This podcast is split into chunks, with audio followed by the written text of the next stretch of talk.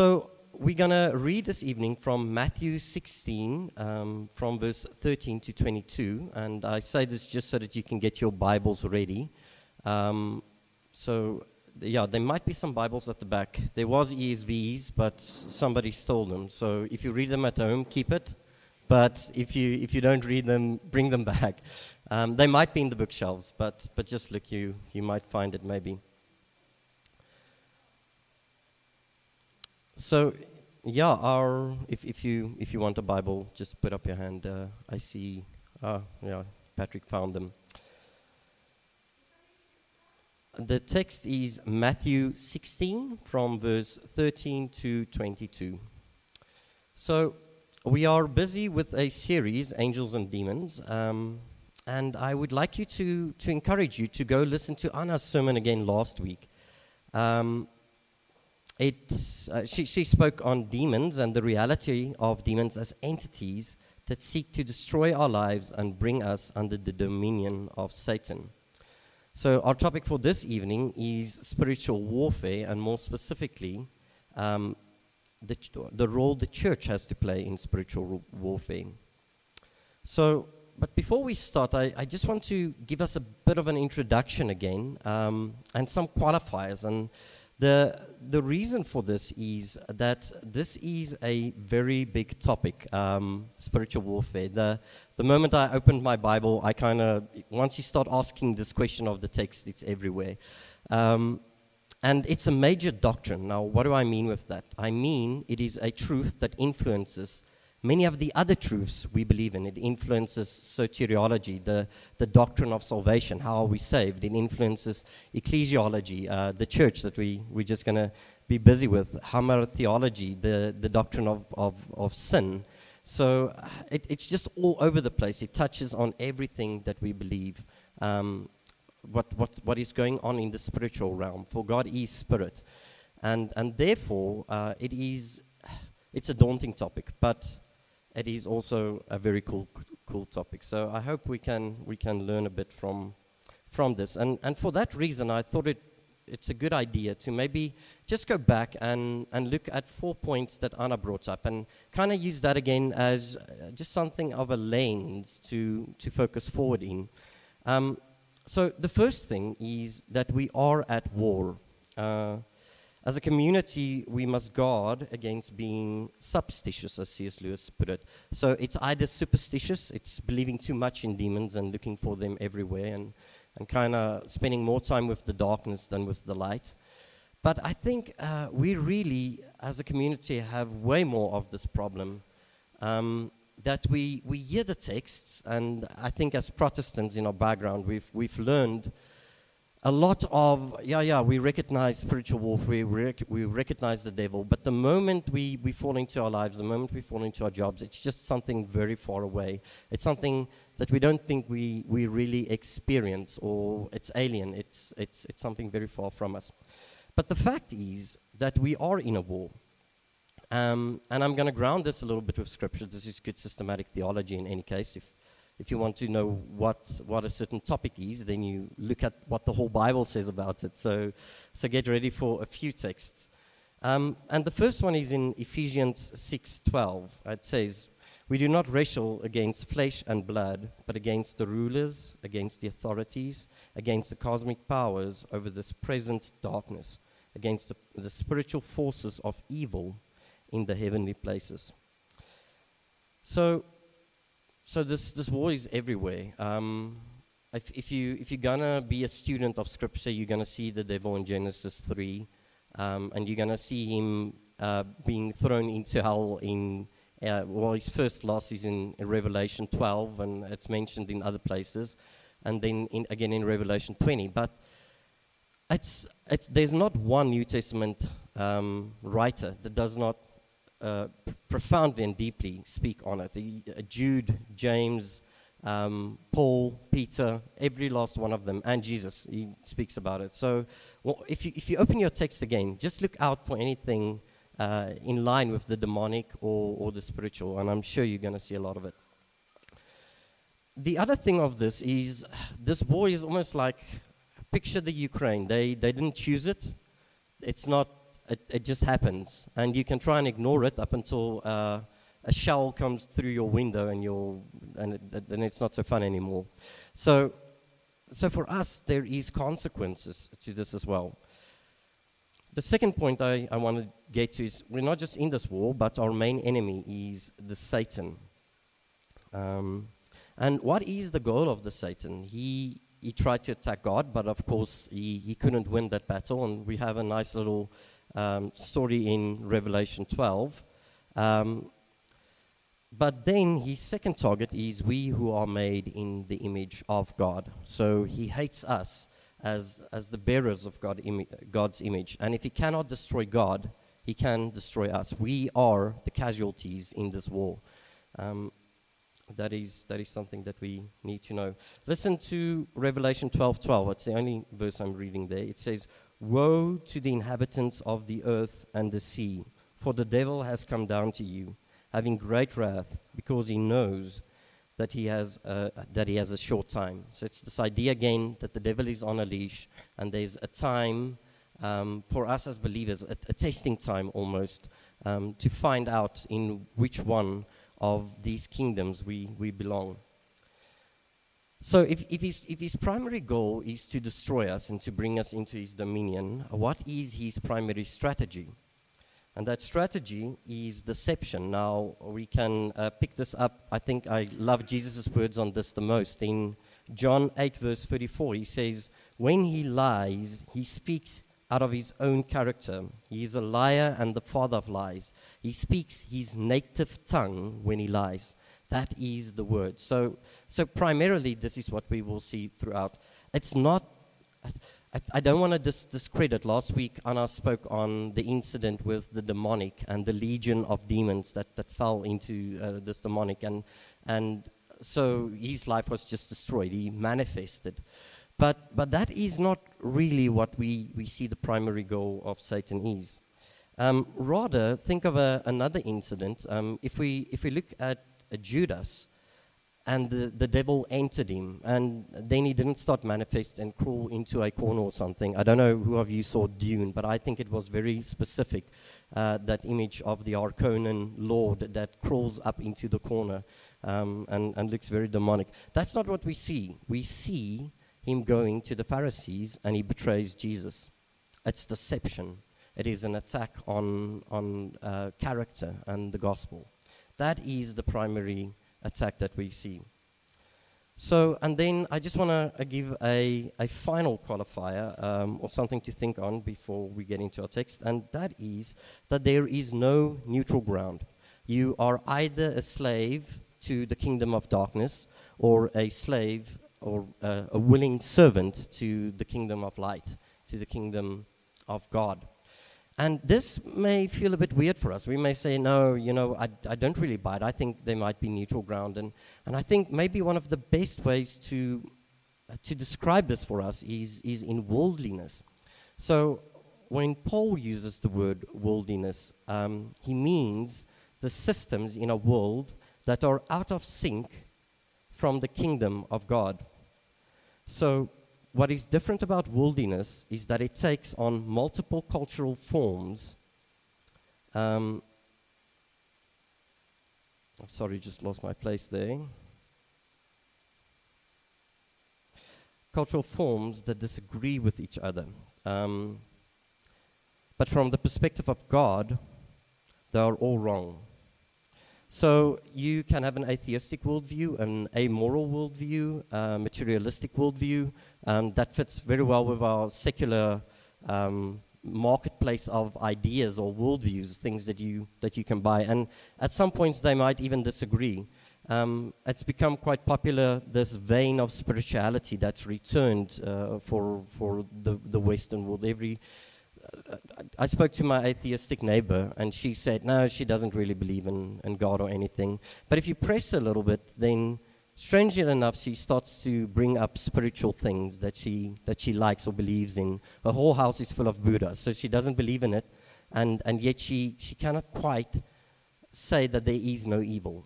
Uh, she cannot say there is no morality. She cannot, she cannot just place it and say, um, you know what, I'm just okay with, with a naturalistic worldview.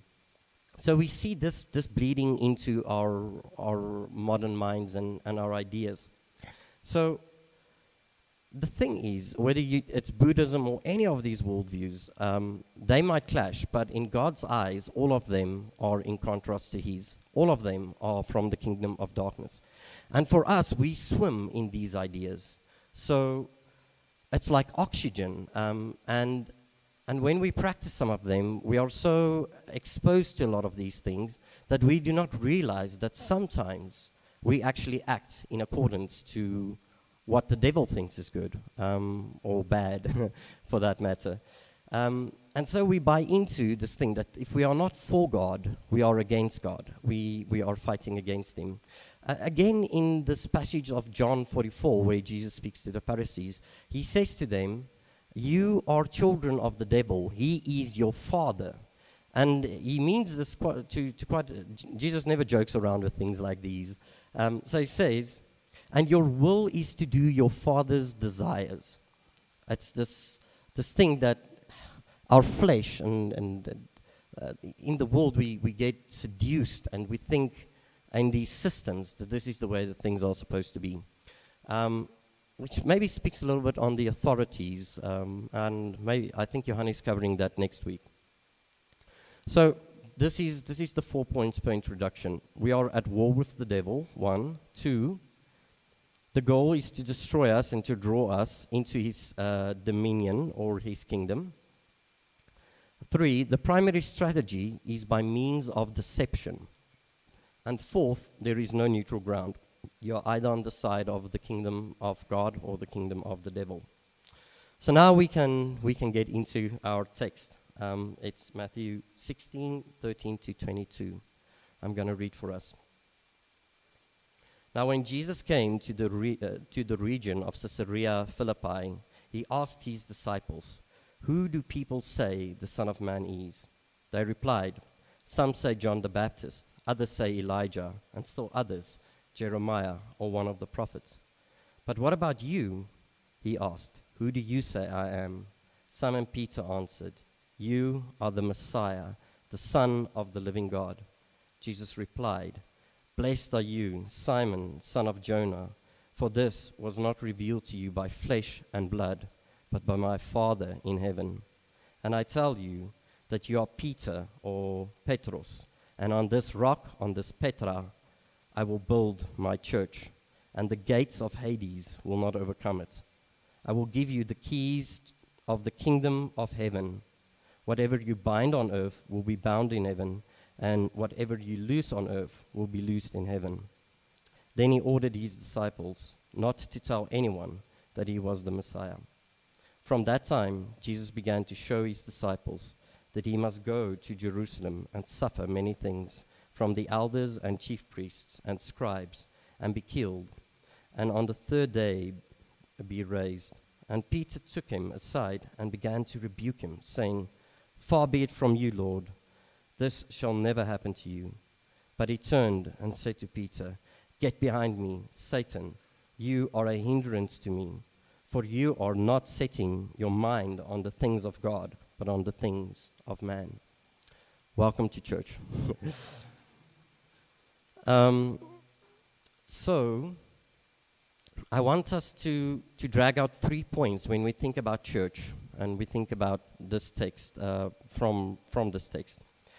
Um, and with, when we think about spiritual warfare, the first is the establishment of the church. The second is going to be um, the mandate that the church has, that it is protected, and the mandate for the church um, to, to, um, to for spiritual warfare. And the third is um, the attack on the cross and the gospel. Uh, and we will find an, an, incident of that in the text. And we'll make it later a little bit more practical, but I think already out of these things, um, you'll find your clarity on a few things.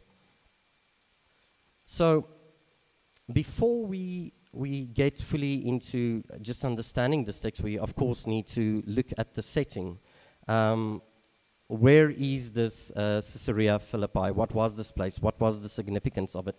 And I just want us to get the picture on the projector. There it is. So uh, that is uh, Philippi today, and you can see the water. You can see there's a, a, a, big black hole, a cave there, and there's still a shrine there um, that you can see. So that is how it looks today.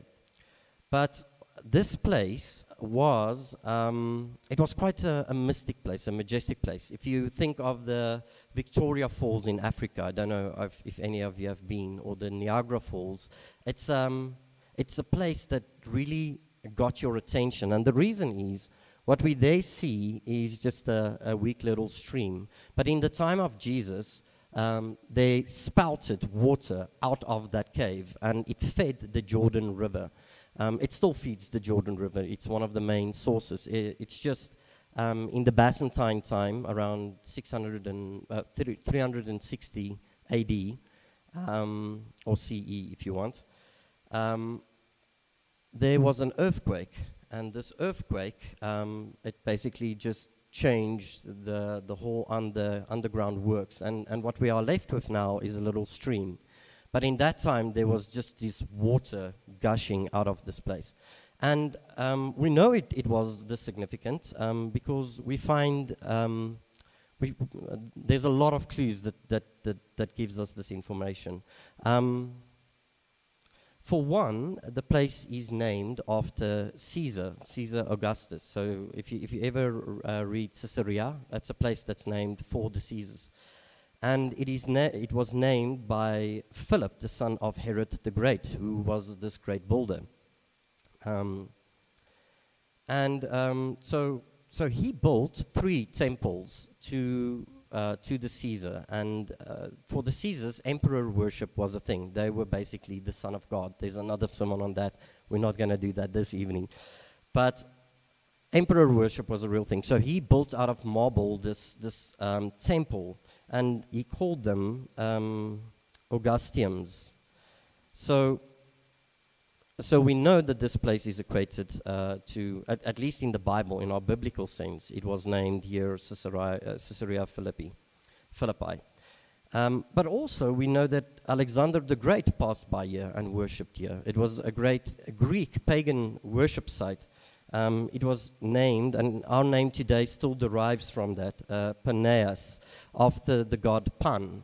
Um, and Pan uh, is the. It was it was thought that this is his. Uh, th- this this place was his birthplace. So he was a Greco-Roman god. He's got another name, uh, Faunus. Maybe I think the word faun might come also from him.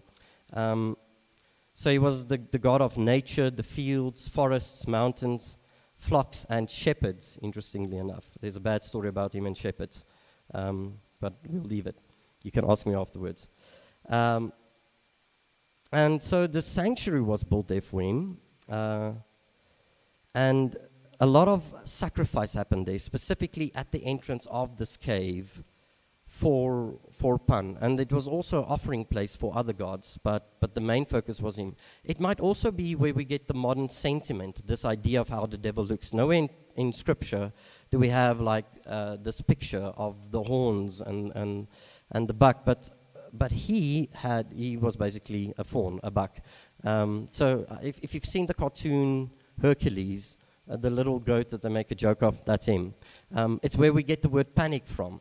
Um, so it, it, it's, it's very much bled into our culture even. Um, if, it, if he had such a big influence on the Greeks, uh, we still feel the repercussions of how that culture kind of accepted him and how they offered it to him.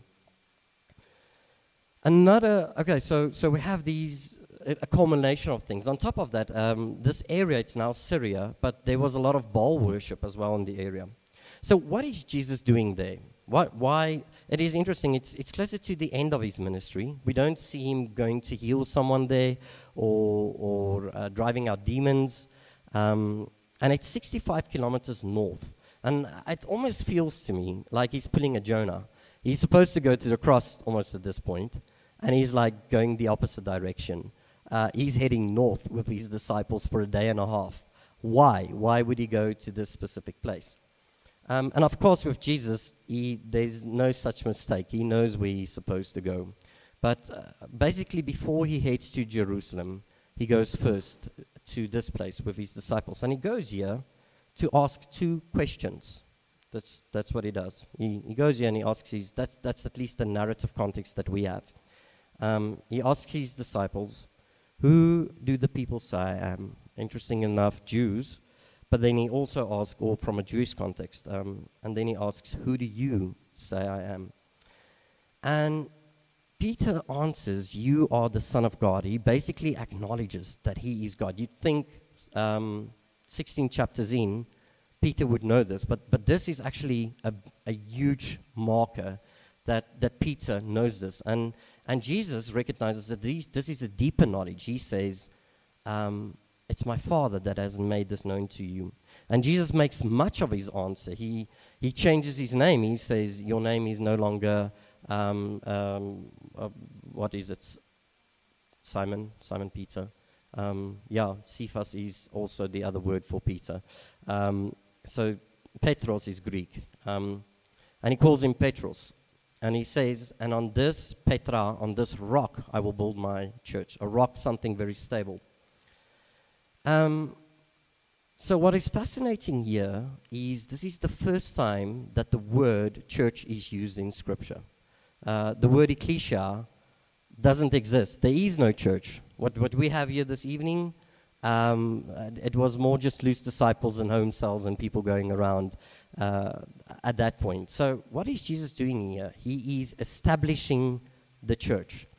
He is saying, um, Peter, on this testimony that I am the only truth amongst all these other truths, these marketplace of ideas, these other worldviews, this is the only truth. Um, this is the only um, thing that you need to know that I am God. I am the ruler of, of this world ultimately. So that is what we, we have there. Um, I want to, to frame it maybe a little bit more. Um, I'm going to just kind of repeat, but, but more structured. I'm, I'm reading for us. Um, Christ establishes the church, but he does it in juxtaposition to all the other spiritual powers, all the marketplace of ideas and worldviews. It is significant that Jesus chose to ask this uh, immensely profound question here, since there was a few areas in the entire world with more religious importance.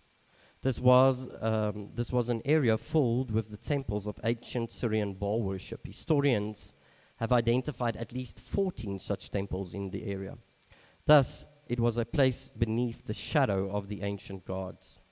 And just think about it Jesus was standing on a road in an area littered with the temples of the Syrian gods, a place where the Greek gods looked down, a place where the most important river in Judaism uh, sprang, sprang to life, and a place where the marble splendor of the home of Caesar worship dominated the landscape. And here, of all places, he stands and he asks men who they believe him to be. So, it, it just, I want to solidify this that for today, we still have these same marketplaces, these, these same ideas. I think it, for us, many people will say, well, you know, Buddhism, Islam, everybody seems kind of moral. How, what's the difference? Um, but, but Jesus says this is no new idea. Uh, we are, we've always been in um, this deception of truth, and, and He is the only truth. So, so He establishes His church. This brings me to my next main point, which is Christ mandates the protection of the church and also he gives uh, the authority, the mandate uh, for the church for spiritual warfare. Um, and what we see is it's not only uh, the, uh, all these temples and things that are there, there is also the gates of Hades, the gates to the underworld, the dead and the demonic. And Jesus states that it will not overcome the assembly, the, the coming together. This church will not be overcome um, by these um, demonic forces. And what is interesting again is the place that we just saw, that cave, is also, it was believed to be a portal to the underworld, a gate to the underworld. Um, So he takes them there and he makes this very profound spiritual point. He says, You are under attack. And, but don't worry, the gates of hell, the onslaught of hell, it, uh, the word is stated in, in an offensive way, um, will not prevail against you. So, so Christ mandates the protection in community. But the second thing he does is he says, he gives the keys to the kingdom of heaven. He states, Whatever you bind on earth shall be bound in heaven, and whatever you loose on earth shall be loosed um, in heaven, or shall have been loosed. Now, this is a very complicated Greek uh, text, and also we don't find this really in many other places. We find the keys of heaven only here. And uh, uh, this, this idea of loosing and binding we find in Matthew 18, two chapters further. And I think that is where we should get more information from. What does it mean? Because we don't want to overstate what, what it means. Um, if God gives authority, what authority is He giving? If, he, if He's saying you have the keys to heaven, what does that mean? Um, and, and theologians have been to and fro on this for a very long time. But I think if we look at Paul and if we look at Matthew 18, there is some indication of, of what this might mean. And when we look at the Matthew 18 passage, we find that it has to do with community. It's, it's kind of sandwiched between two pieces of community. One is, spirit, uh, is, is uh, the church discipline, and the other one is asking for blessings from God. So the, the discipline says you start off alone, and then as it escalates, it comes before the church. And if this person is unrepented, we are to cast him out. Paul loves to say, to hand over someone to Satan. Do you recognize that language? Um, that it is very spiritual? To hand him over to the other kingdom. He's not fighting for us, he's fighting against us. So, so it's not just, uh, I, I, think that a lot of times people are angry that we throw people out of church, but it's basically just saying you are free. Um, Go and do what you, what you do. And you do not have the privileges of this community. Um, so that's in the one sense. There is authority given in that regard. And in the second, um, it says, also a, com- a communal statement, an assembly statement. It says that whatever you ask, where two or more is in my name, um, ask whatever you want and I will do it for you. So God God says you will be blessed inside this community. It's normative that if you ask something alone, maybe you won't receive it. But if you, if you stand with someone, with a Christian, um, a Christian brother, then you have the mandate and the authority to build and to carry out, out what you need to do. I, I think it is, for me, a very funny thing because we think, uh, you know, you do nothing in isolation. You either work for someone or you work for your client. Um, your money, you can try and work for yourself. It, it doesn't quite work. You can, may, maybe you can produce for yourself. But we are creatures in community. And the normative way of the kingdom is community. Um, I think this is, this is so for a few reasons. One, it keeps us accountable. Um, if you've said to someone, listen, I think we should do this, then the chances are very good you're going to do it. Um, against if you just kind of keep it to yourself and decide, am I going to do this or not? Um, so that's the one. I think the other thing is um, I, I, think I should say something on prayer quickly. I wasn't quite planning on it, but Tony Christine is here, so, so we have. uh, and it's spiritual warfare. Um, so, to ask something of God, to pray, makes it safe for God to give us things. If you pray, it is safe for God to give you something. And why is this the case? Because, again, there is accountability. You, you have to ask God something and then you know where it came from and you know uh, the terms for it. Uh, so you cannot then claim it from, from some or another place. Because God can give things, and He does, without you asking. But when we ask, we are in close relationship and we are tied with Him. We are the body uh, of Christ, and in that, um, we can build with Him. So, yeah, so this mandate, what, what is it to have the keys to the kingdom of heaven? This debate kind of is between two schools. One makes it more legislative, and the other one is more judicial. Like we can judge what needs to happen with people, and it, it's not a very popular thing. Judgment is left to God. And at the same time, the, the legislative school, I don't think, is, is much better. It, it, it's to set up rules for, um, for people how the church is, is to operate. Um, but in both cases, I think it is true that this spiritual warf- warfare is actually um, built on the confession of Peter and in um, acting out who God is, conforming to God. I think that is what prayer does as well for us. It conforms us to God. And from that stance, um, we have the authority, the mandate, and the power to stand against, and not just to stand against, but attack into darkness. And how do we do this? I think primarily we do this um, by the gospel, by a statement, as, as Peter said, You are the Christ, you are God. Um, and I want, to, I want to back this a little bit. Um, just find myself here.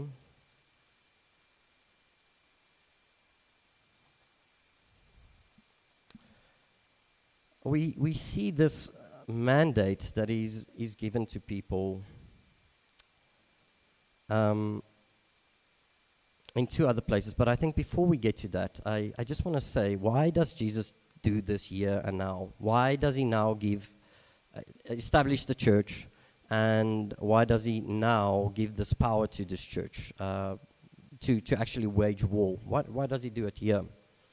And our answer is in the text. Um, it reads from verse 21. From that time on, Jesus began to show his disciples that he must go to Jerusalem and suffer many things from the elders and chief priests and scribes, and be killed, and on the third day be raised. This is a very direct statement of what is going to happen to Jesus. And it's the first time he does this. He does this only three times in the synoptic gospels. So, what, and, and the text, I, I love it when they put in the word as well on. From that time on, he started to declare, I'm finishing my ministry.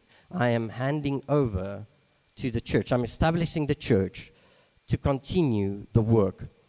Um, and we see this in, this is very much in line with other texts. Matthew 28 19. Go, therefore, and make disciples of all nations, baptizing them in the name of the Father and the Son and the Holy Spirit, teaching them to observe all that I have commanded you. Or here is another one in Romans 10 13 to 15. For everyone who calls on the name of the Lord will be saved. How then will they call on him in whom they have, and in whom, in how then will they uh, call on him in, how then will they call on him in whom they have not believed? And how are they to believe in him of whom they have never heard? And how are they to hear without someone preaching? And how are they to preach unless they are sent? As it is written, How beautiful are the feet of those who preach the good news, the euangelion, the gospel.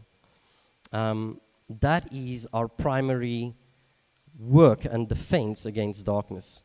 Um, and I think we will clarify that a little bit more uh, when we get to, to the cross-part.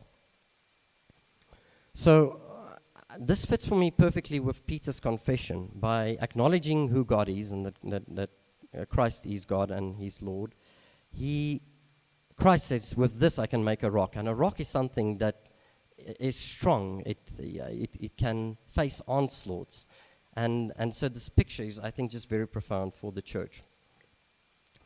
Um, so this brings us to my final point, at least when we try to exegete this text a little bit, uh, and that is how Peter reacts to, to Jesus. Peter is just given this authority.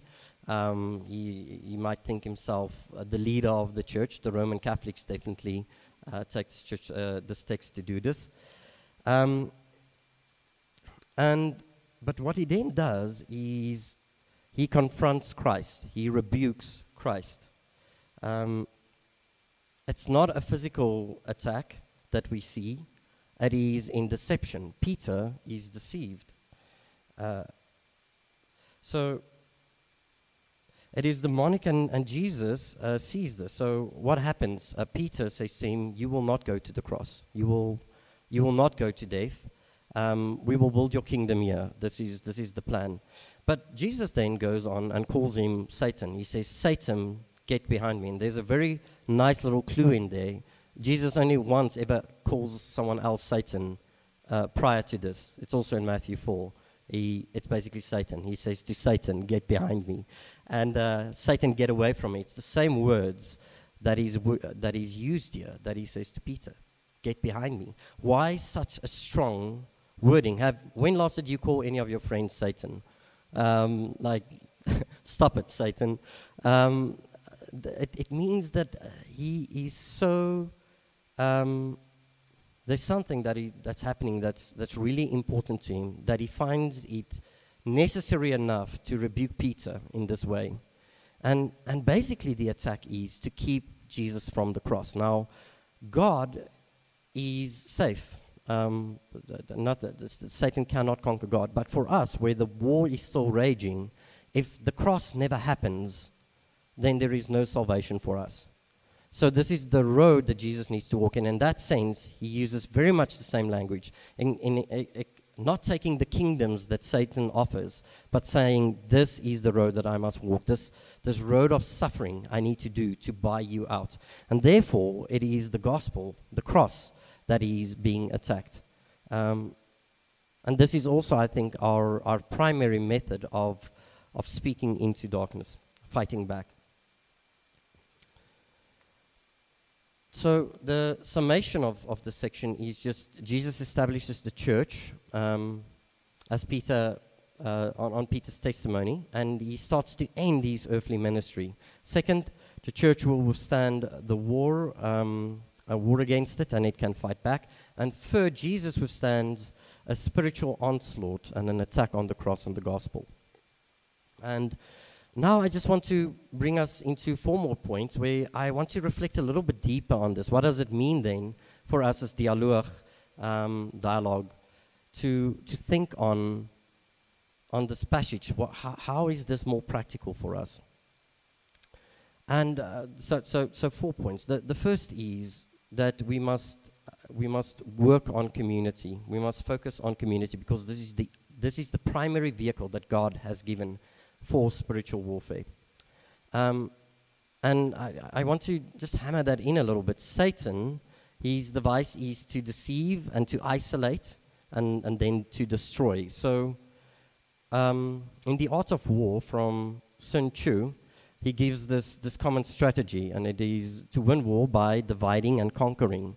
So, to, to break people up, to, to create division, to create dislikes in community uh, is, is a strategy of Satan. And then when you are isolated, he, he attacks. Um, there's this, this piece that I read, um, an article by Lieutenant Colonel Tom Vance, um, and he's in an Air Force base in Montana. And uh, he writes a little bit on, on camaraderie. He says, my daughter, age six, has a very remarkable sense of camaraderie shared amongst Air Force members since she was two years old. Every time she encountered an Air Force member in uniform, she would inquire, Is that your friend, Daddy? Naturally, I always responded in the affirmative. And it's this, just this beautiful picture um, that everyone in the army are friends. And I sometimes wonder do you see your fellow congregants, your fellow church member, your fellow Christians as friends? Are you positive when you, when you speak about them? Do you recognize that they are the enablers to your successes as well? Um, do you have that? Uh, and I think actually we need to be, be more repentant on this because Scripture uses stronger language. It doesn't just say friends, it says we are brothers and sisters in Christ. Um, but I think this is, this is something that you need to, to challenge. You need to, to think how do you see the church, the church? How do you perceive that? Is, is these your friends or aren't they? Quite a challenging little piece from a six year old.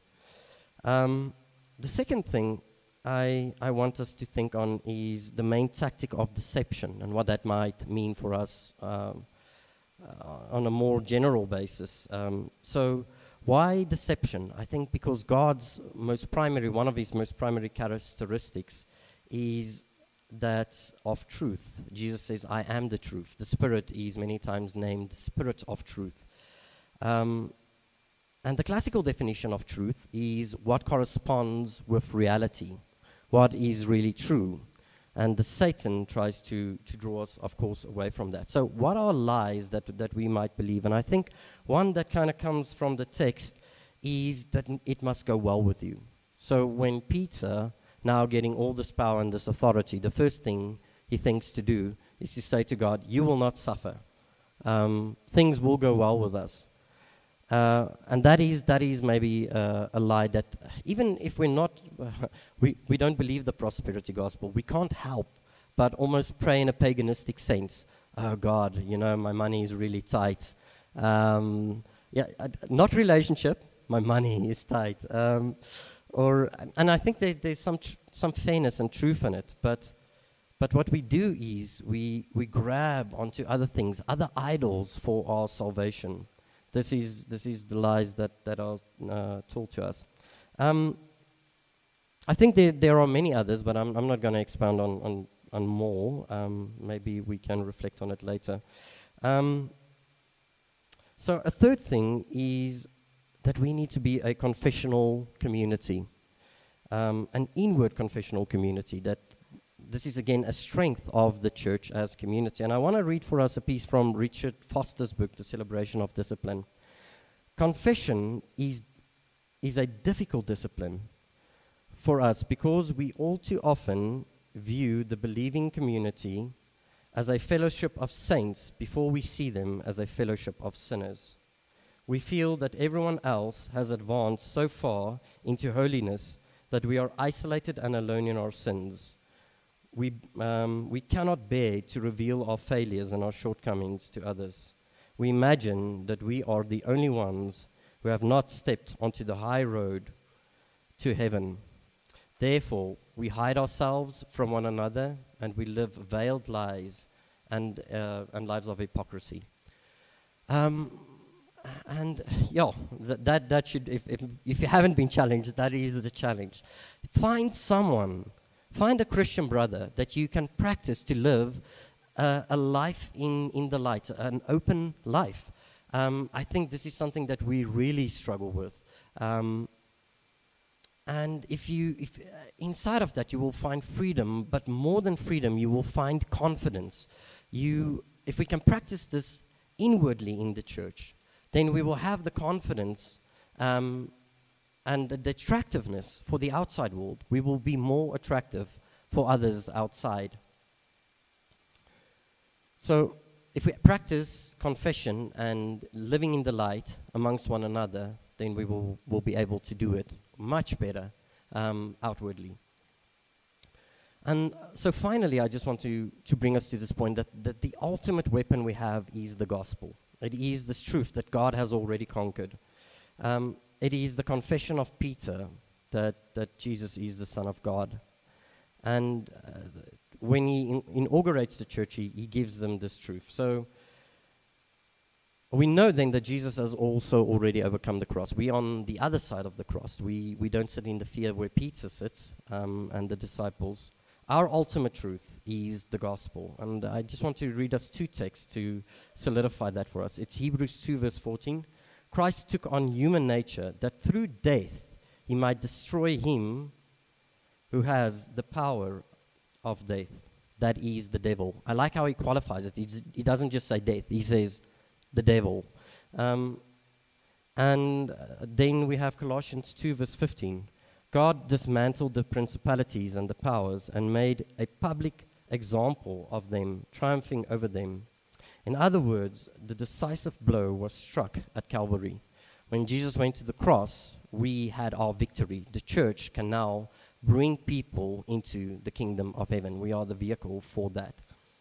Um, so, in summation, we need to practice the value of community. We need to be aware of the devil's scheme um, of deception. We need to live uh, lives of confession. Um, and our ultimate victory is found in the, the, the truth, the gospel truth.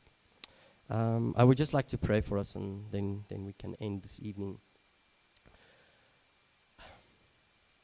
Father, you know that we find ourselves in this present darkness. Thank you that you have given us a community and weapons to fight against our adversary, the devil.